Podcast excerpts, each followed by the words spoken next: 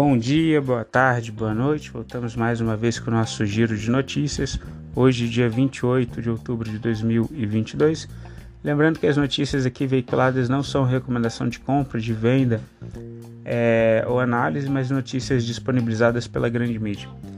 A Austrália está com uma queda de 0,86%, o Japão com uma queda de 0,88%, a China com uma queda de 3,24%, a Europa com uma queda de 0,71%, a Inglaterra, o FTSE 100 com uma queda de 0,46%, Estados Unidos com uma queda de 0,61%, o Brasil com uma alta de 1,66%, o dólar ele recuou 0,07, foi a R$ 5,34. As criptomoedas reagindo aí, o Bitcoin teve uma alta de 6,35 está em 20.229 dólares. O Ethereum, uma alta muito forte de 17,65%, foi para 1.507 dólares.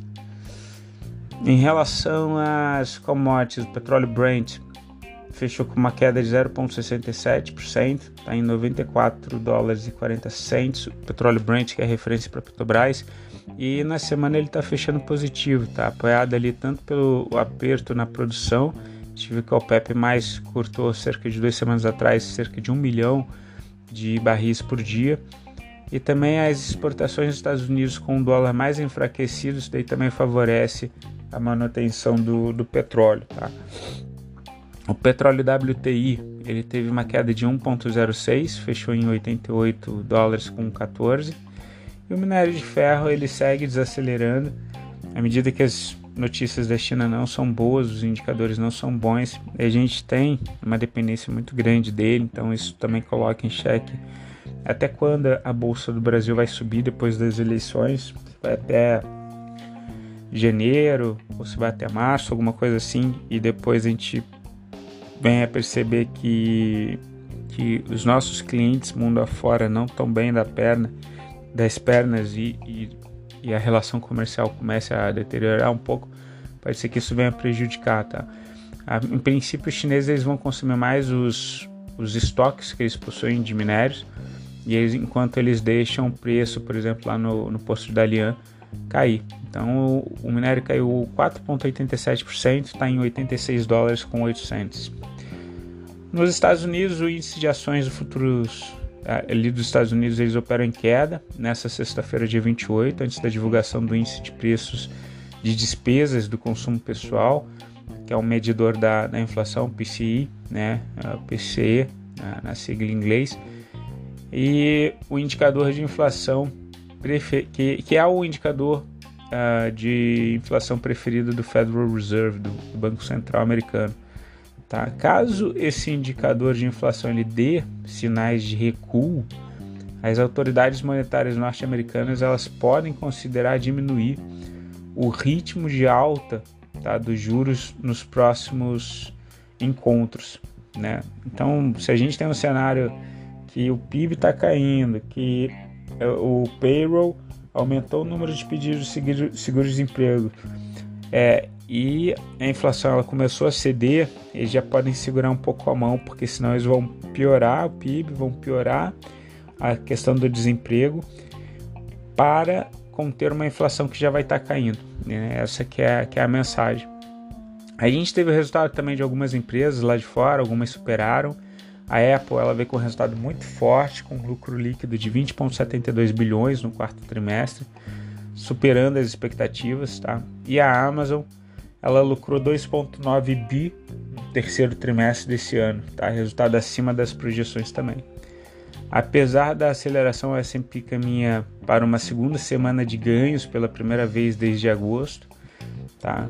E os rendimentos ali do Tesouro Americano, eles aumentaram, refazendo parte de sua queda recente, embora o prazo de 10 anos tenha permanecido abaixo do limite de 4%.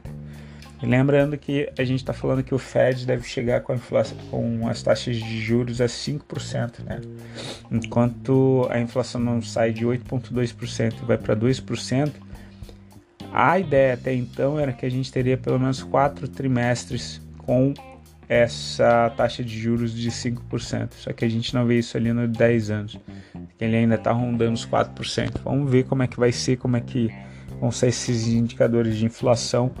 Se eles começarem a cair mais rápido, seria algo interessante aí.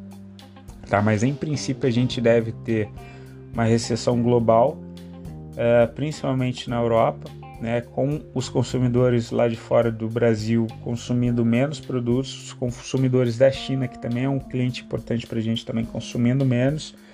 A taxa alta ela desestimula o consumo, né, o financiamento, por exemplo, ela fica mais caro. E especificamente na Europa a gente está com um recorde do custo energético de produção, então os produtos também ficam mais caros, né?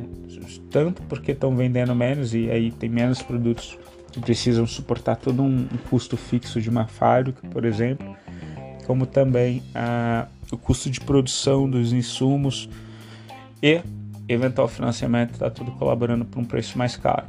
Na Europa, então, as bolsas elas operam majoritariamente em queda. Nessa sexta-feira, o Banco Central Europeu é, ele confirmou as expectativas do mercado e levou os juros a 2% ao ano reconhecendo que a inflação deve seguir acima da meta tá, por um período mais longo. É, a inflação da França, por exemplo, em outubro, de acordo com a leitura do indicador divulgado hoje, é, subiu, tá? os índices de preços do consumidor subiram 1% no período e acumula 6,2% nos últimos 12 meses. A gente tem países como a Alemanha, é, Espanha, Inglaterra, com inflações ali rondando a 10%. Então a gente tem que ter um, um certo cuidado, assim, ficar um pouco avesso ali a riscos em relação à Europa. Na Ásia, as bolsas de valores elas também fecharam majoritariamente em queda, tá? A gente tem o índice Nikkei do Japão queda de 0,88, o ASX da, da Austrália caindo 0,87, o COSP da Coreia caindo 0,89, Taiwan caindo 1,07. É, os ativos chineses, eles é, permanecem em foco, tá? Com os investidores ali estrangeiros, eles estão despejando uma quantidade recorde de ações da China continental nessa semana, estão vendendo, estão trabalhando muito short nesses papéis, tá? Lembrando que a gente teve é, na semana passada, é, nessa semana passada para essa semana atual, a gente teve as reuniões ali do comitê do Partido Chinês e eles reconduziram o Xi Jinping né, para um inédito terceiro mandato. Ele que é muito mais intervencionista, ele trocou quatro dos sete, uh, dos sete conselheiros do Partido Comunista Chinês, tirou o antigo presidente da reunião, do evento. É uma coisa bem, bem estranha, assim, mas enfim, eles devem ser mais autoritários, devem investir mais em infraestrutura, tá? Mas eles devem consumir muito mais os estoques que eles possuem de minério do que de fato ir lá uh, e consumir do, do, Brasil, por exemplo.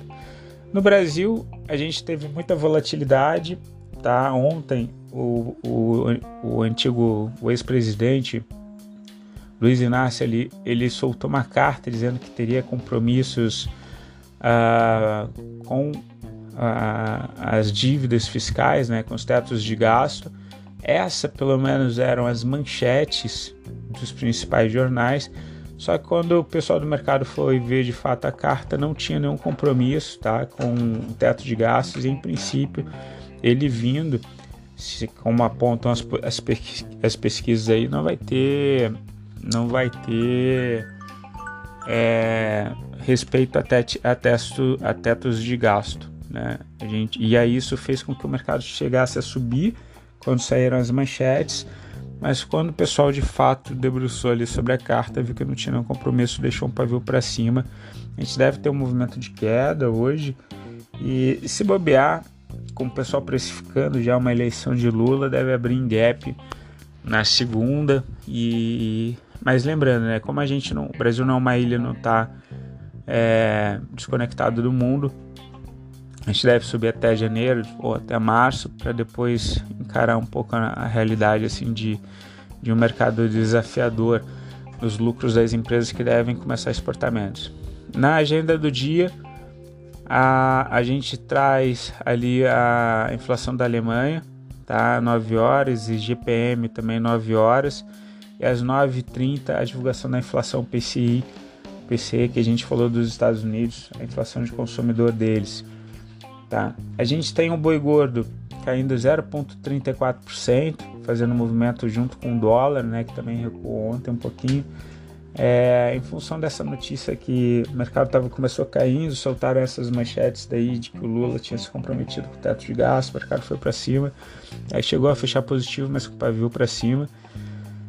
E o boi gordo ele acompanha o dólar que é o 0,34, está em 290 reais arroba, tá? E em relação à posição dos estrangeiros, o mais importante, tá?